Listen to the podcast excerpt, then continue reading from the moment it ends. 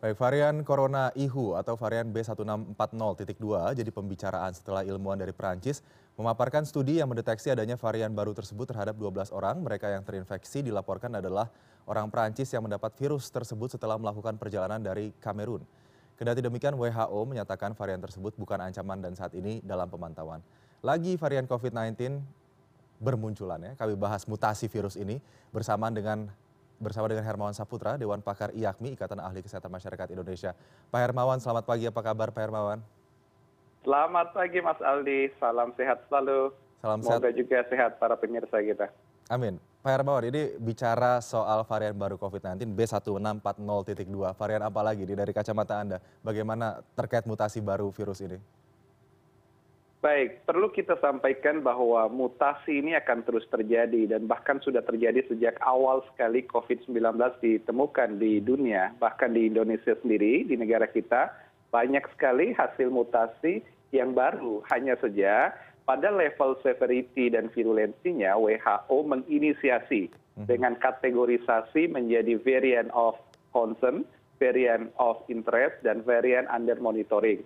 Yang kita bahas saat ini adalah B titik satu titik enam empat puluh titik dua. Ini variant under monitoring. Sebenarnya kemunculannya sudah lebih lama ya dan bahkan hampir berbarengan dengan Omicron. Tapi kalau kita bandingkan dengan Omicron, varian ini sesungguhnya memiliki mutasi juga yang banyak, tetapi kecepatan dan juga daya jangkaunya ke berbagai negara tidak transmissible seperti halnya Omicron sehingga dikategorikan under monitoring. Tetapi karena memang terjadi banyak sekali mutasi di dalam rantai genetiknya itu yang menyebabkan para peneliti cukup waspada termasuk di lembaga penelitian infeksi di Prancis yang disebut IHU ini dan menjadi sebutan sekarang dengan varian IHU mereka cukup waspada karena di Marseille terjadi kasus yang local transmission atau transmisi lokal terjadi di Marseille yang memang ini juga import dari wilayah Afrika terutama dari Kamerun dan Kongo. Jadi kalau kita lihat dan bandingkan dengan Omikron sesungguhnya Omikron memang kita lebih waspadai karena mutasi yang terjadi di Omikron itu mayoritas pada protein spike namanya yang ada di crown mahkota sehingga reseptor untuk virus ini apabila bertemu dengan sel paru dan juga reseptor dari inang seperti manusia itu cepat terjadi itu omikron tetapi untuk b satu enam empat puluh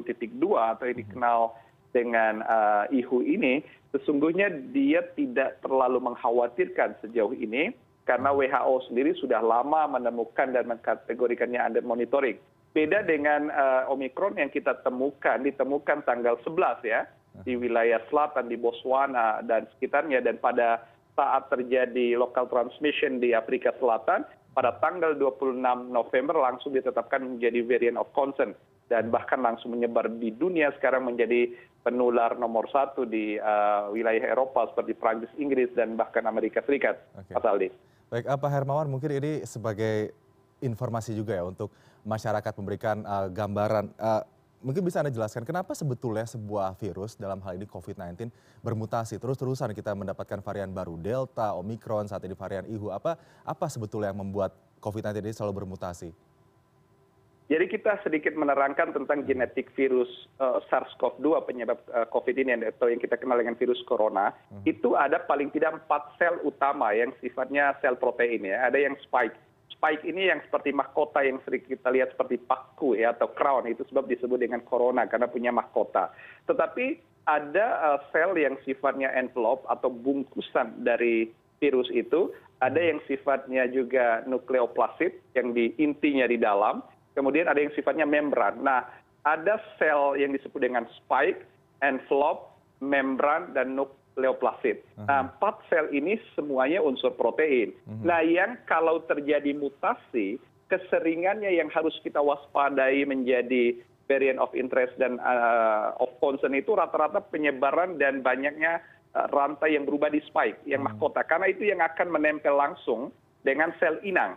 Nah, jadi kalau banyak sekali mutasi yang terjadi, tetapi kalau di dalam whole genome sequencingnya diidentifikasi, ditemukan di sel spike, atau di membran atau di envelope itu kadar resikonya akan berbeda. Nah, hmm. untuk Omikron itu lebih dari 40 uh, rantainya atau robonukleat asid uh, itu hmm. ditemukan pada spike yang tanduk yang memang langsung menempel dengan sel atau reseptor dari inang yaitu sel manusia. Dan itu sebab uh, Omikron memang cepat sekali dari uh, varian yang tadinya tidak disangka akan menjadi variant of concern tiba-tiba menjadi of concern dan paling cepat adalah Omicron. Nah, okay. selebihnya varian-varian lain yang bermunculan itu ratusan bahkan ribuan Mas Ali. Okay. Hanya saja kecepatan dia menempel, menular dan juga tingkat keparahan yang ditimbulkannya berbeda-beda tergantung okay. pada rantai genetik yang mana dia menular. Oleh karena Jadi, itu buat kita masyarakat ini? umum kita tidak perlu kaget, kita tidak perlu panik begitu ada istilah oh, varian baru, varian baru, subvarian dan bahkan terkategori berbagai macam tadi bahwa uh, COVID ini virus corona itu selalu dan tidak hanya virus corona, seluruh uh, virus yang berpotensi menyebabkan penyakit itu selalu terjadi mutasi. Setiap Baik, waktu, setiap kesempatan yang memungkinkan mm-hmm. dia bertemu dengan lingkungan dan inang yang berbeda, dia potensi terjadi mutasi.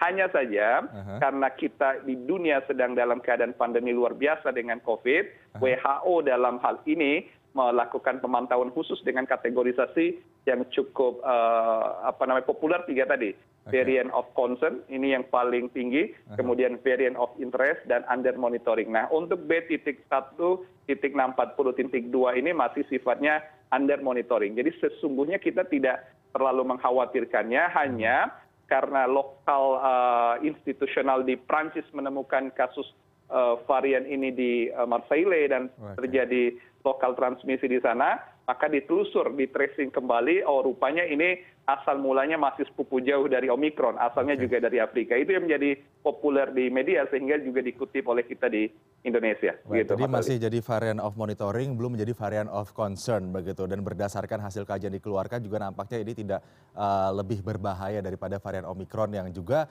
sebetulnya level severe damage-nya lebih uh, sedikit ya daripada varian delta nah ini kita bicara soal uh, pencegahan. Namun saya apresiasi terlebih dahulu tadi Pak Hermawan penjelasan Anda cukup uh, menenangkan bagi kita ya yang saat ini uh, mulai dibingungkan dengan banyaknya varian COVID-19 yang ada. Tapi kalau kita bicara soal pencegahan, apakah berbagai varian COVID-19 yang ada tersebut ini cara pencegahannya sama yaitu vaksin, vaksin yang sama yang digunakan dengan varian pertama yang di, uh, yang ada begitu dari COVID-19? Iya, saya ingin mengingatkan bahwa vaksin dan uh, proses vaksinasi itu sifatnya komplement effort upaya untuk melengkapi perilaku pencegahan dan pengendalian covid yang menjadi primary effort atau upaya yang paling mendasar adalah perilaku itu sendiri yaitu penerapan protokol kesehatan yang 3M mhm. di mana menggunakan masker, menjaga jarak dan terbiasa mencuci tangan itu menjadi cara terbaik untuk varian apa pun akan mhm. lebih mudah kita cegah dan antisipasi dengan perilaku hidup bersih dan sehat dan paling tidak dengan 3M yang sudah sering kita kampanyekan.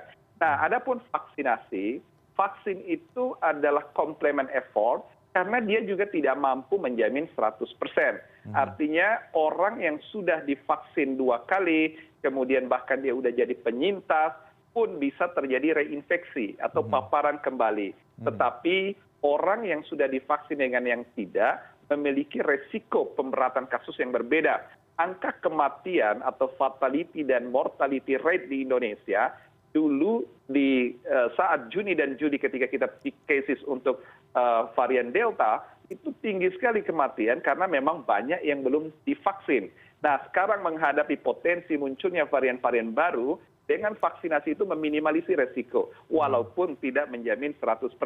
Nah kasus Omikron yang pertama yang ditemukan pada pekerja kebersihan di wisma atlet di indonesia yang diumumkan 15 desember yang lalu itu sebenarnya paparan yang kesekian nah jadi orang yang uh, terpapar ini sudah terpapar sebelumnya oleh covid jadi dia sudah penyintas dua kali bahkan sudah divaksin hmm. jadi menunjukkan bahwa omikron ataupun varian varian lain yang mungkin muncul itu mhm. bisa ter, uh, terjadi reinfeksi mhm. atau memapar kembali kepada manusia tetapi tanpa gejala atau bergejala ringan itu harapan kita. Dan itulah uh, sumbangan vaksinasi untuk menguatkan antibodi memberikan level proteksi sekaligus juga meminimalisir resiko kematian uh, bila terjadi paparan kembali misi dari vaksinasi mas aldi. Oke baik. Yang penting tetap menjalankan protokol kesehatan dan juga vaksin tersebut harus dilakukan ya minimal dua kali saat ini. Tapi kalau kita bicara soal vaksinasi sendiri saat ini masyarakat sudah mayoritas masyarakat indonesia nampaknya sudah lima puluh persen lebih mendapatkan vaksinasi begitu ya. Sampai kapan sebetulnya vaksin tersebut harus disuntikan kepada tubuh kita? Karena saat ini sudah dua kali satu dan kedua saat ini pemerintah juga tengah menyuarakan ya merekomendasikan untuk booster yang akan dilakukan juga pada januari bulan ini. Sebenarnya kita harus berapa kali vaksin pak hermawan terkait dengan covid untuk penyakit ini karena ini penyakit yang baru gitu ya memang para peneliti para ahli masih terus memantau efektivitas vaksin. Bahkan ketika bahas tentang efikasinya di awal vaksin vaksin yang muncul itu beragam level of efekasinya. Nah sekarang setelah digunakan kita bicara effectiveness-nya itu juga belum bisa dipastikan sesungguhnya setelah orang disuntikan dosis vaksin itu pertama kedua yang kita sebut dengan vaksinasi lengkap itu bisa bertahan berapa lama. Tetapi dari berbagai artikel dan juga empiris praktisinya di lapangan para ahli menemukan bahwa pada rentang enam bulan setelah orang divaksin lengkap misalnya dengan dosis kedua terjadi penurunan titer antibody yang sebenarnya setiap orang itu juga tergantung dari fisiologi dan vitalitasnya. Tetapi rata rata sekitar enam bulan. Dan setelah enam bulan inilah kita mencoba melakukan stimulus untuk menaikkan kembali titer antibody untuk menjaga level protectionnya. Dan itu yang disebut dengan vaksinasi booster. Nah booster ini untuk menjaga vitalitas setelah enam bulan. Tetapi kita juga tentu akan melihat perkembangan hasil riset dan juga empiris praktisinya di lapangan bagaimana vaksin ini apakah bisa suatu waktu begitu disuntikan dan berlaku seumur hidup. Seperti hanya kalau kita punya anak anak dilakukan imunisasi lengkap karena ada vaksin untuk bcg ada dpt dan lain lain sebenarnya kalau udah rampung di saat usia anak anak dan bayi sebenarnya selamanya juga udah udah memberikan perlindungan yang optimal terhadap tubuh. Tetapi khusus untuk apa namanya covid karena memang rumpun virus corona ini baru sekali dan terus berkembang maka memang kita baru bisa menyimpulkan setiap enam bulan sekali itu perlu ada stimulan untuk penjagaan titer antibody kita berharap ke depan kita menemukan adanya vaksin yang cukup sekali disuntik bisa berlaku untuk selamanya. Namun penyakit ini terus berkembang dan selama ini juga kita memantau dari segi saintifiknya mas aldi. Baik pak hermawan terakhir mungkin tapi singkat saja apakah anda melihat varian ihu ini berpotensi naik level begitu dari varian of monitoring menjadi varian of concern? Kalau kita melihat kemarin dari omikron juga sebetulnya ditemukan di afrika selatan dan kemudian sekarang menjadi varian yang mendominasi di amerika serikat. Apakah ada kemungkinan atau potensi varian baru ihu atau b satu enam ratus empat puluh dua ini juga bisa menjadi varian dominasi